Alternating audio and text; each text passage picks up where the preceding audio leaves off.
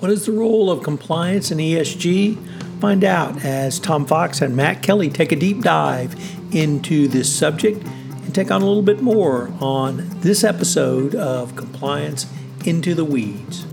Compliance Into the Weeds is a production of the Compliance Podcast Network.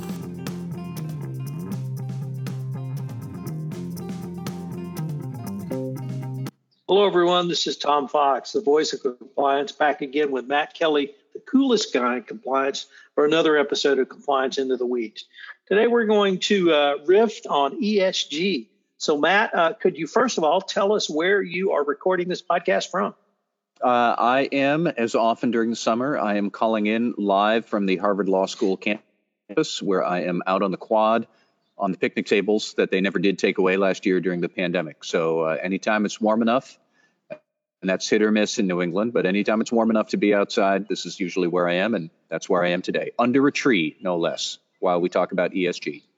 Well, speaking of warm enough, why don't you describe for our listening audience uh, the temperature and uh, uh, weather for your Memorial Day weekend? Oh, so anybody in Northeast will know that this is terrible. Uh, I, I, promise we are going to talk about climate change and global warming today, but that was not in evidence in New England over Memorial Day weekend, where it was 48 degrees and raining from pretty much Friday afternoon all through Friday night, Saturday, Sunday, and Monday until about four or five in the afternoon on Monday. And I got one small glimpse of sunlight just before sunset on Memorial Day itself on Monday. And now finally we're back to normal here. But uh, yeah, it was a happy weekend all through Memorial Day here in Boston. Matt, that seems like a great segue into uh, climate change and a broader ESG discussion. And I really wanted to start with uh, why you think that uh, compliance should or perhaps should not lead a corporate ESG effort. Well, uh, I think that there is an awful lot that will go into the operation of an ESG program that corporate compliance officers already do in various ways. So you're going to need to do some of the mechanics of it, such as finding a framework to build a good system of, of policies and procedures, internal controls, uh, documentation of what? Of your company's effort to move toward a certain standard of operations, not quite identical to a standard of good conduct, but very similar to we want standard of good operations for ethical sourcing, uh, for minimal greenhouse gas emissions, or for the S part, social justice, uh, anti discrimination, and fair labor, and gender and pay equity, and other things like that. And a lot of that is somehow rooted in or very close to a lot of regulatory compliance efforts. Uh, so ethical sourcing uh, is going to be very similar to a, a, human trafficking statute that you might have to comply with in the UK or Australia or California. Um, you might be looking at uh, whatever filings you have to submit to the Equal Employment Opportunity Commission, those e- EEO1 reports that splice out uh, pay across gender and equity and managerial levels that large companies have to file every year with the EEOC. Well, that's going to be very similar to the data that you collect for, uh, say, any sort of pledge you make for pay equity across racial and gender lines. Um, so there's an awful lot about training, policy and procedure, internal controls that is to to get a good ESG program, you're going to have to do all of that. And I think compliance officers, compliance functions, more than just about any other business function, they're already well suited to that. And maybe another way to say it is okay, if it wouldn't be the compliance program, who exactly would be in charge of this then? Um, you know, I guess maybe you could argue for the legal department, but a lot of what's rooted in ESG is just you're rooted to core ethical values about environmental protection or equal treatment of employees and workers in your enterprise. Um, I like lawyers, I like corporate legal functions, but they are more about minimizing legal liability for the company. That's not the same as picking out some core ethical values or core ESG performance values and building a program to achieve those. So I think compliance would be a very natural candidate for ESG. Matt, one of the things that every compliance practitioner does that uh, wasn't in your list is a risk assessment. And yep. today, I think uh, you posted an article about a Bank of America and their materiality map. And I was really struck by that. I was wondering if you could describe how uh, BOA came up with that and how that could be used as uh, not perhaps a risk assessment, but a starting point to build out the rest of your ESG functions as well. Well, so the root of that post was that last week I was hosting a webinar on ESG and its overlap with compliance programs. And I asked the head of sustainability at Dell, a woman named Paige Moats, and I think many of you might know Paige, and she's a wonderful thinker, a wonderful compliance person, and wonderful now ESG and sustainability person. I asked Paige what was the hardest part of building a program like that, and she said it is determining the materiality for ESG that you want to disclose to your stakeholders. Um, so it's it is somewhat like a risk assessment, but in a regulatory compliance risk assessment, you're looking at the regulations that are have to say you have to disclose this kind of thing, or you have to file it even if you don't put it in the 10K or the 10Q, you have to file it uh, confidentially with the regulator, you know, but they give you a fixed. And then you can say, all right, now we build the processes and controls to gather data that shows we are complying with that point, and we put it in the report, and now we're off. That's the regulatory compliance risk analysis and the risk assessment that you do. But or for financial reporting, materiality is spelled out in accounting principles, and generally it's going to be, say, about 2% of any line item in your financial statements. Well, for ESG, you don't, at least right now, and maybe that will change, and maybe we could talk about that later, but as of right now, companies don't really have that many fixed points that say this is a material ESG item that you will need to track. You get to define that yourself. So back to Paige at Dell, Paige was saying that a lot of her job at first was developing materiality standards and thresholds and priorities by talking to stakeholders. And that's a very broad range. It can be investors, it can be regulators, it can be your customers, can be your vendors, uh, it can be your employees. I would guess probably especially for say for European companies where labor rights are much stronger and you have works councils. Um, but you have to think through what the materiality is. So that was Paige telling me that, and I said, all right, you know. So basically, I went and Googled ESG materiality assessments, and Bank of America had a very good one that I used to show an example where B of A executives talked with several dozen. Well, they hired a consulting firm that works in ESG issues, and the consulting firm worked with B of A executives and several outside groups like civil rights leaders, uh, environmental groups, and whatnot, conducted an extensive series of interviews to figure out what are the important ESG metrics for a firm like Bank of America, where fair lending might be a very high priority because it's a bank, as opposed to um, conflict minerals, which you know uh, Bank of America doesn't do any mining, so it doesn't have to have conflict minerals as a major concern as opposed to, say, an extractive business like oil and gas or a minerals mining business, where conflict minerals would be a very high concern. But anyway, so here's Bank of America doing these interviews. They developed eventually 29 metrics or points of materiality points they wanted to include in their sustainability reports. And then they mapped them out on a coordinate map. And along the bottom, it is this issue's importance to the business, along the uh, vertical axis, it's this issue's importance to stakeholders. And where are these issues on that coordinate grid? And therefore, what is on the upper right corner would be uh, the issues that are material both to the success of the business and are material to the stakeholders and their concerns about Bank of America. So, for Bank of America particularly, and they have a very nifty chart that I put on my post, um, that would be things like consumer financial protection, employee diversity, um, financing the transition to a low carbon economy, which for a bank that's going to be hugely important for many other businesses not in banking.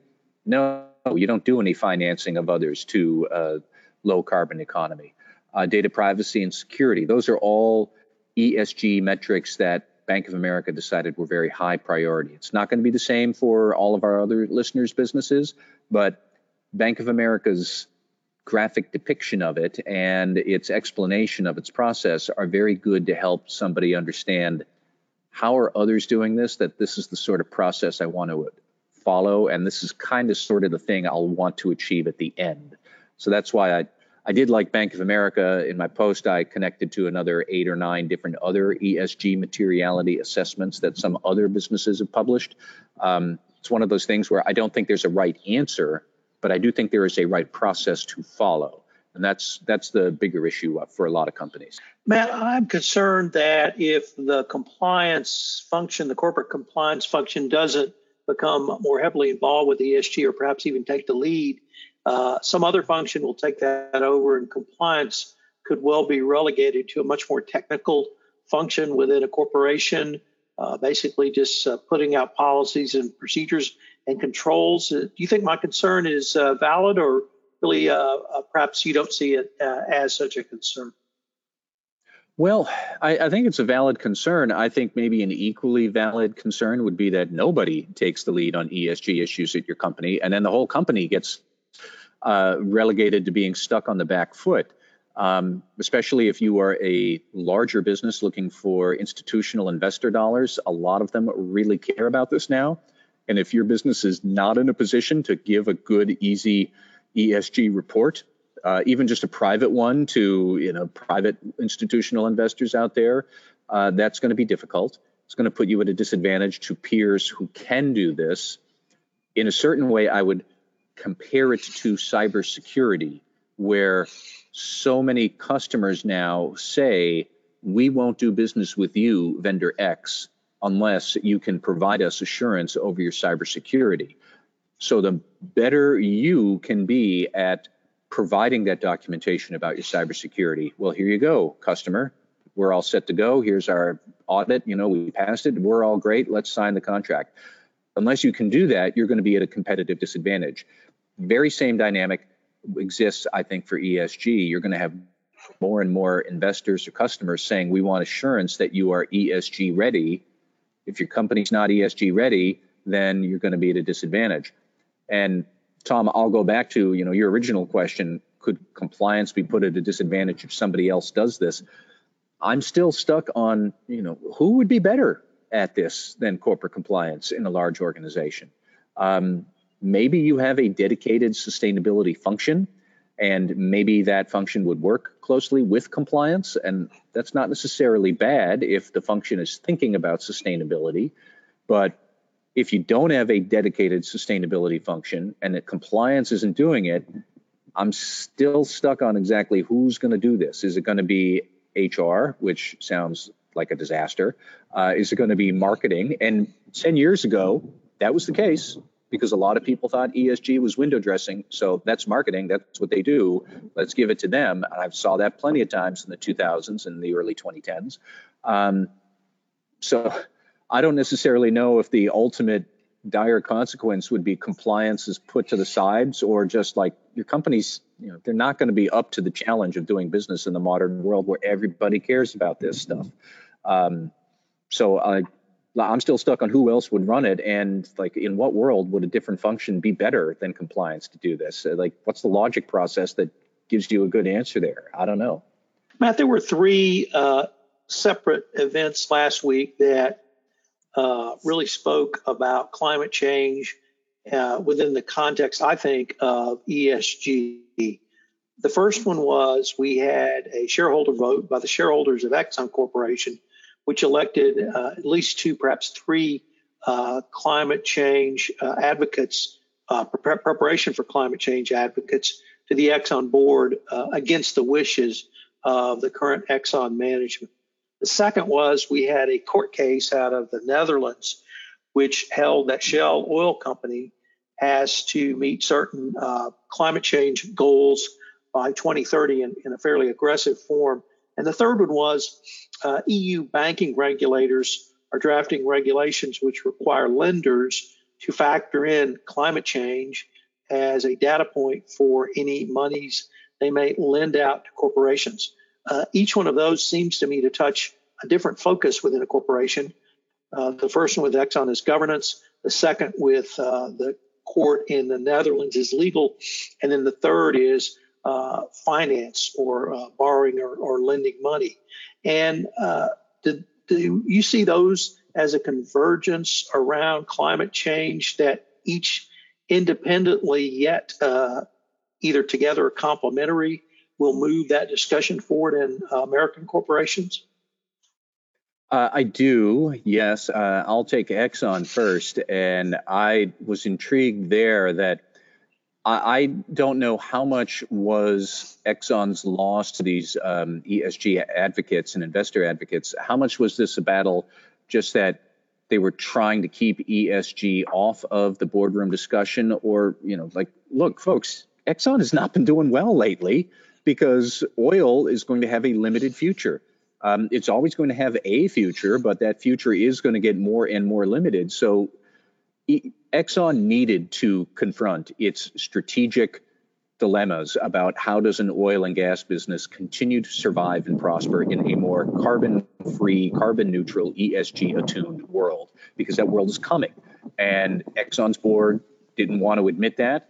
And okay, then in that case, the climate change activists got this through. But I think a big part of their success was just clearly that ignoring ESG as a corporate strategy question, ignoring it wasn't doing Exxon any favors. Its return on equity and its return on assets were not really anything that you would hope for. So why wouldn't you have a boardroom change? Totally absent from ESG issues. Now you ladle that on. I'm not at all surprised that we saw this. Um, Nell Minow, who is a corporate governance activist out there, many of you might know. She wrote a excellent piece on Harvard Law School's corporate governance blog. I don't have the name of it exactly uh, off the top of my head here, but she pointed out that Exxon spent roughly 30 to 35 million dollars fighting this, and perhaps maybe that 30 or 35 million might have been better spent uh, hiring, I don't know, McKinsey or one of those other overpriced consulting firms to help you figure out your strategy and not make this the hill that Exxon's board was going to die on because die they did. And now at least two of them aren't going to be there for version 2.0 of the board. Um, and potentially a third one is going to wind up uh, losing their board seat over this. And, you know, you've got more activists on there. So I think Exxon is a very interesting case. I don't think it's going to be the last. I don't know that we'll see a lot that are as high profile, but wow, that was something. Um, and then, Tom, your point about the European banks being directed to or coming up with more plans to inject ESG and climate change concerns into their financing decisions.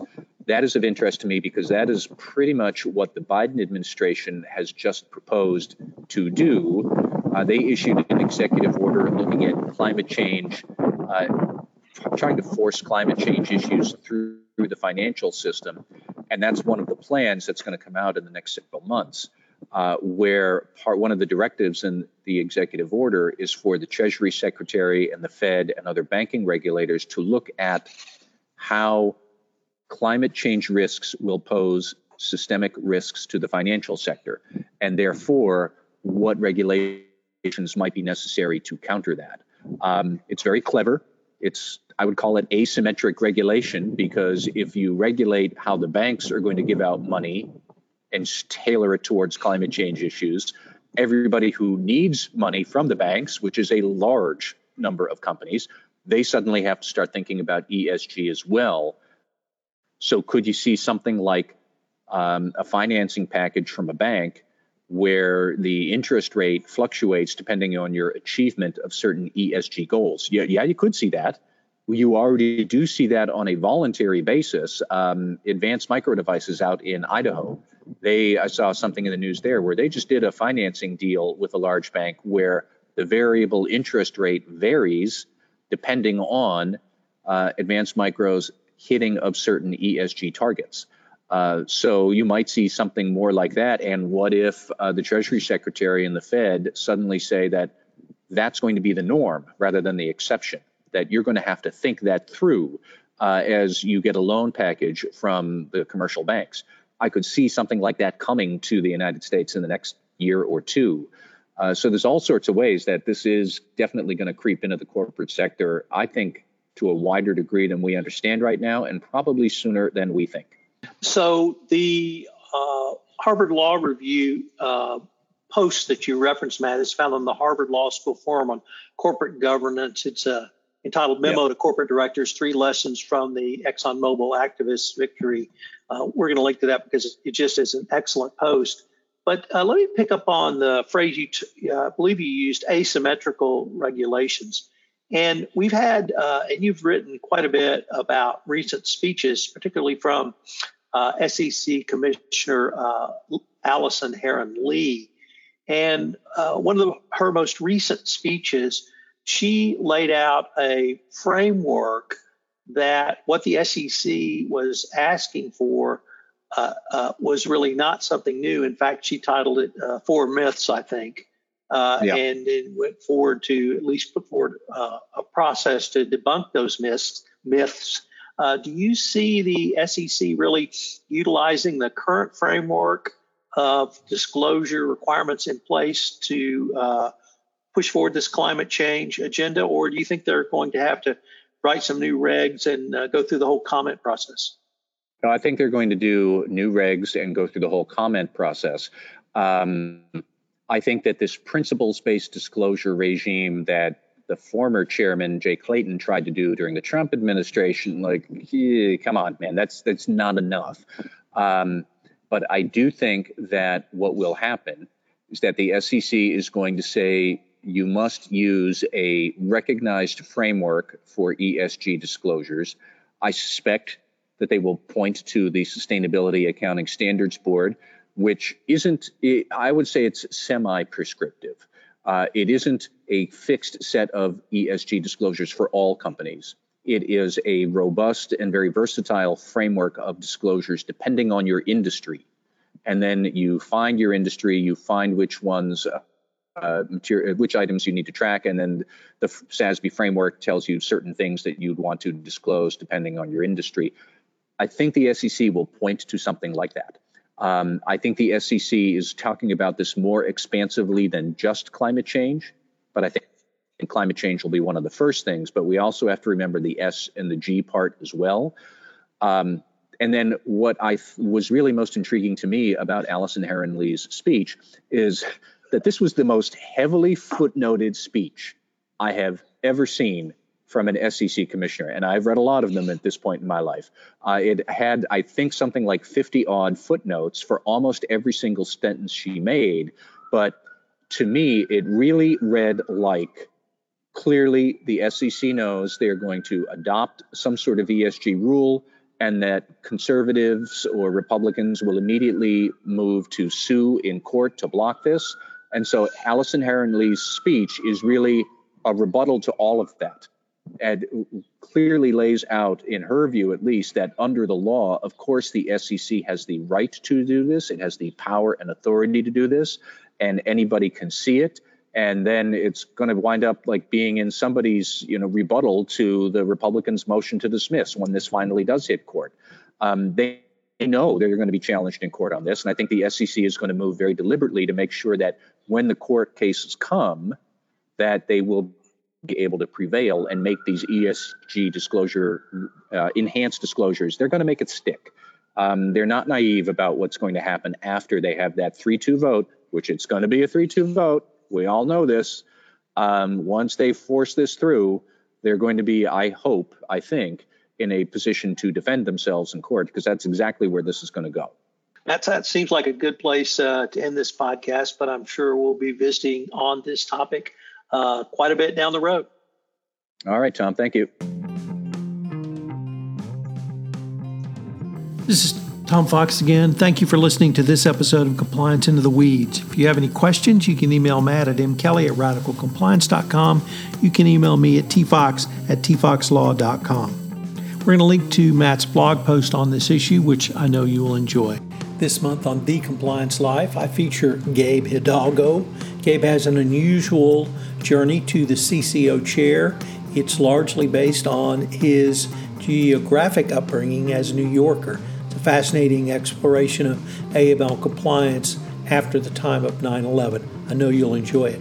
Also, premiering this month on the Compliance Podcast Network from the Editor's Desk, a bi monthly podcast where I visit with Compliance Week editor in chief Dave Lefort on some of the top stories reported on by Compliance Week during the month.